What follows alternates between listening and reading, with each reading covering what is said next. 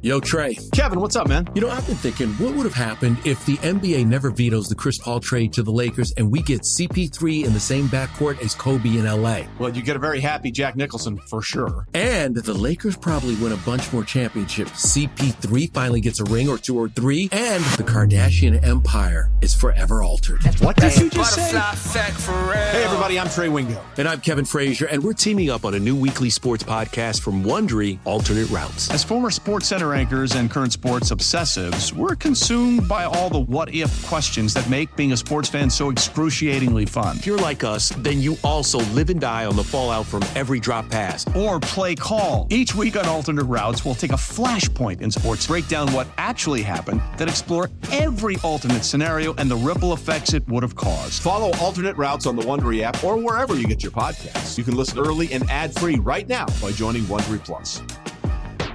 The national sales event is on at your Toyota dealer, making now the perfect time to get a great deal on a dependable new car. Like a legendary Camry, built for performance and available with all wheel drive, you can count on your new Camry to get anywhere you need to go. And with available features like heated seats and a multimedia touchscreen, you can stay connected in comfort and style. Or check out an affordable and reliable Corolla with a trim for every lifestyle, from the hip and agile sedan to the sporty hatchback. There's a dependable Corolla built just for you. Plus, both Camrys and Corollas are available in hybrid models, so no matter your style, you can drive efficiently and affordably. And right now, your local Toyota dealer has more vehicles in stock and is making delivery on new vehicles almost every day. So visit your local Toyota dealer and check out amazing national sales event deals on Camrys, Corollas, and more when you visit buyatoyota.com. Offers end April 1st. Toyota, let's go places. What was it like dealing with the boss? Man, the, the boss was tough. There's no doubt about it. He was tough. I can tell you for sure, whenever he came walking around old Yankee Stadium, there was a lot of people, you know, ducking and diving and jumping to places and trying to hide from him. Game time with Boomer Esiason. This week's guest is a five time World Series champion and a member of the Yankees Core Four, MLB's all time postseason wins leader, Andy Pettitte. Presented by Geico. Today's guest made it from the Bayou to the Bronx, where he won five World Series rings and finished his career as the first player to pitch more than 15 major league seasons without ever having a losing record. It is my pleasure to welcome ace Southpaw Andy Pettitte to Game Time. Andy, welcome. Hey, Boomer, thank you. It's good to be here, buddy. Yeah, it is great to be here, and I can hear that accent in your voice, that Bayou accent in your voice. And I'm thinking, a kid from the Bayou coming to New York. How long did it take you to acclimate yourself when you got to the Yankees? Uh, there, it was definitely a little bit of an adjustment for sure. Uh, the big city was a little overwhelming. You try to find your little niche. I had my direct route to Yankee Stadium and back home, and and uh, when I went to the city, I had one way in and one way out. That I did basically my whole career. It was just you know, so I, I tried to keep it as simple as possible. But uh, what what a what a great place, what a blessing it was to be able to play in New York. But it definitely took a little bit for me and my wife to to make that adjustment. Just to so many people, uh, you know, born in Baton Rouge, Louisiana, and then moving to Texas and coming from a small small town in Texas and ending up in New York was uh, definitely a little bit of a culture shock at first. How cool was it, really, to step onto the mound in Yankee Stadium? For the first time realizing that you made it, given the fact that you have Monument Park out there, you have the arches in Yankee Stadium, just the whole history behind it? It was awesome. It really was. I mean, I grew up, I wasn't a huge baseball fan. I was a Chicago Cub fan growing up, you know, because they were always on TV down in Texas and they had day games. So I would come home from school, they'd always be on. But once you got into the Yankee system, and then they start running guys like Yogi Berra and Whitey Ford, and Joe DiMaggio, and and Mickey early in my career. All these guys are coming around and seeing the minor league players, and your eyes just light up, and you're like, man, I want to be on that field. I want to play where they played. You know, just the excitement. Obviously, my first game was in Old Yankee Stadium, which was absolutely the best place ever, and and just the the history there and stuff like that. So you know, it, it's it's hard to put in words how special it is, but obviously just a great achievement uh, to be able to get there because so many people want to wear that pinstripe uniform. You know, we're going to get into the core four in a little bit. I just wanted to ask you a little bit about working with Hoyt Wilhelm and possibly yeah. becoming a knuckleball pitcher, and the fact that Jorge Posada supposedly told you, "No, with the flutter balls, I'm not going to catch you. Stay away from that stuff." Yeah, yeah. Well, Hoyt was my first pitching coach down in Tampa, Florida. I was 19 years old. They sent me to him, and man, what a what an honor to be able to to work with him down there. He kept it as simple as you could possibly keep it. I mean, I'd be struggling sometimes and ask Hoyt for advice, and he would just literally say, "Pet, keep it simple." He goes, "As long as you're turning them to the right, you're doing all right." So when they get to first base, as long as they're turning to the right, he said, "You're doing good." And that was about all the advice would ever, would ever give me, you know. But uh, hey, I, I threw a knuckleball when the Yankees signed me and Hoyt, you know, let me throw it in low A uh, there when I was with them because I was able to throw it for strikes and I was able to get a lot of outs with it. And he's like, I'm not going to take that away from you. You, you talk about Jorge Posada. I was in in low uh, rookie ball. I got moved up to high rookie ball uh, my first year, and Georgie they moved him to catcher. And I was throwing him knuckleballs, and the first few I threw him, they went off his shin guard and his foot, and he was like, "I'm not catching that. I'm not going to catch you if you're going to throw knuckleballs." You know. So anyhow, so when Georgie was behind the plate, he didn't want me to throw my knuckleball. So I had a pretty good one, but the Yankees minor league coordinators they told me, "Hey, after you pitch 10 years in the big league, you can break a knuckleball out if you ever make it, but for now, we want you to learn a straight changeup." So they taught me a straight changeup, and I had to can the knuckleball. Welcome back to Game Time, everyone, where we are joined by Andy Pettitte, who was a member of the Yankees famed Core Four, along with Jorge Posada, Mariano Rivera, and of course Derek Jeter. This talented quartet formed the nucleus of a Yankee dynasty that won four World Series in five years and later on added still a fifth Fall Classic title. And Andy, just to be a part of that group and to be thought of as the core of all those championships has to be something that will be a memory that lasts a lifetime. It is, and it's something very special. I know we all take a lot of pride in that. You know, we we kind of all came up together, uh, signed real close. Me and Georgie signed the same year. I think Jeet came the year after. Mariano came the year before, I believe. Uh, we kind of intertwined throughout the minor leagues. Me and Georgie and Derek were in Greensboro, North Carolina, and A ball at one time together. You know, in AAA together. Me and Georgie were there. Uh, and so, you know, we were in spring training, obviously, for three years together before we got to the big leagues and stuff like that. So to be able to all get up there and to spend as much time, so many years together, it's been a very spe- it was a very special run. It's been a very special relationship. You know, I was thinking about like you know back when you guys were in the minors together. Did you ever talk about getting to Yankee Stadium? Did you have the dreams of getting there and talk about how you wanted to bring a championship to New York? You know what? Early on, we really didn't. Um, you know, especially when you're in low A, and that's where me and Derek and Mariano were all. To, I mean, uh, me and Georgie and Derek were together. I, I think at that point you're so just engulfed in. There's so many players, and there's so many guys that are, uh, you know, in Double A and in Triple A, and when you're down there, it's like, man, am I ever going to get there? You know, and so you really aren't having those conversations. And then when I got to AAA, uh, Georgie was there. I didn't play with Derek or Mariano in AAA. Georgie broke his ankle that year and was out early, and so I don't ever really remember us having those conversations. Georgie was a top prospect at that time. We knew he might be getting up there. Also, we knew Derek was a first round pick and was going to be coming, and Mariano was doing great things. Um, but not in the minor leagues. I don't really remember having a lot of those conversations. It was more about just kind of fighting. I was married. I had a, a child when I was in AAA. You know, our first baby, and it's like fighting tooth and nail yourself to just trying to get to the big leagues. Yeah, you know, it's interesting that you guys lasted so long together because people don't realize just how hard it is to make it where you came from, not only yeah. to get there and then stay there together for as long as you did. Yes, I mean, you got to be you got to be fortunate, you got to be blessed and we all were as far as just health. I mean, you know, just amazing that all of us stayed healthy and were able to play that many years together and then just free agency, signing, leaving, you know, going. And I left, obviously, I left for three years. The other guys, you know, stuck around their whole career. But it was amazing, you know, how much time we were together. And of course, able to come back towards the end of my career, finish up my last three years there was was just awesome. No surprise that Derek Jeter is the CEO of the Miami Marlins, is it? no, I mean Derek's made that well known that he wanted to run a baseball team, and that's what he, you know, his aspirations were, his dreams were, and you know Derek's very oriented, uh, goal oriented, and and that was something that he dreamed about doing and wanted to do, and you knew one way or the other he was going to try to get involved in some organization and own it and try to run the thing. The Dodgers winning the championship legitimate in your eyes? Yeah, I mean it, it's 60 games is tough, right? I mean it's supposed to be a 160 game season, and and and so that's shortened. It, it, it definitely isn't the same, right? It's just not the same. But everybody was on the same playing field. Mm.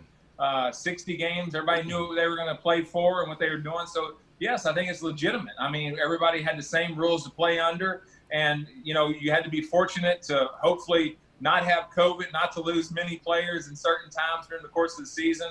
The injuries were way up, obviously, with a lot of teams and stuff like that. I know it affected the Yankees. Uh, I don't get to watch a whole lot of baseball, but of course, you know, working with the Yankees still and trying to follow them is is kind of what I'll do. Uh, so they they were banged up, had a lot of injuries also. Mm-hmm. But again, you know, no excuses. I mean, uh, the Dodgers have a great team they have been there for a lot of years in a row, and really and truly, you know, you kind of felt like it was their time. They they haven't had that championship over the last four or five years, and they've been there every single year.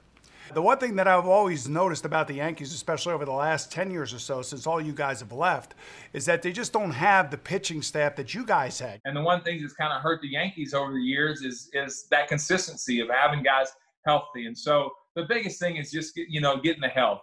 So they know they need starting pitching. That's why they went out and gave Gerrit Cole the biggest contract in, in, in, for a pitcher in baseball history.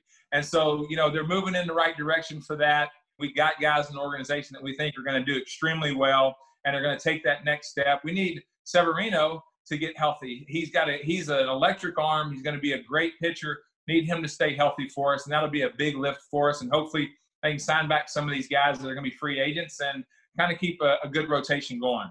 You know what I love, Andy? You keep using the word we when you talk about the Yankees. Once a Yankee, always a Yankee, even when you leave to go to Houston. Although the Yankees retired Andy Pettitte's number 46 and he has a plaque in Monument Park, teammates Derek Jeter, Bernie Williams, Paul O'Neill, and even Danny Tartabull achieved something that the slender Southpaw never did. They all appeared on Seinfeld. How come you never appeared on Seinfeld? I'm not much on acting. I, uh, I think I'm, you know, I, am more, you know, laid back, low key. I, I just, uh, I, I, would rather go home and uh, be with my wife and kids. And, and I, I, get uncomfortable in large crowds or in settings or in front of definitely in front of a TV camera. well, you know, I'll tell you one thing. Those guys did a great job, and that show was great. But it, you know, it really was poking fun at George Steinbrenner and the way that he was. It came off as a pompous fool in that TV show. What was it like dealing with the boss? Man, the, the boss was tough. There's no doubt about it. He was tough. For Me personally, he, he, he was great. I, I mean, he expects a lot out of you. I mean, he he's he's wanting excellence, that's for sure. And if he doesn't get it, he's going to let you know, you know. But hey, there were some years where I went through some some hard years, and the boss was very very supportive of me. Me and him had a wonderful relationship. He was great to me, even though there was times where you know I knew that there was you know rumors out there that he was going to trade me because uh, you know maybe out early in the year I wasn't performing like he expected me to perform and stuff like that. Thank the Lord, he never traded me away, and I stuck around for as long as I did. But uh, he was awesome. I, I have no complaints about Mr. Steinbrenner, the way he handled me personally. He was wonderful to me. But there's no doubt about it. He was definitely difficult at some times to, to deal with. And and I can tell you for sure, whenever he came walking around Old Yankee Stadium, there was a lot of people, you know, ducking and diving and jumping to places and trying to hide from him. Yeah. Sure.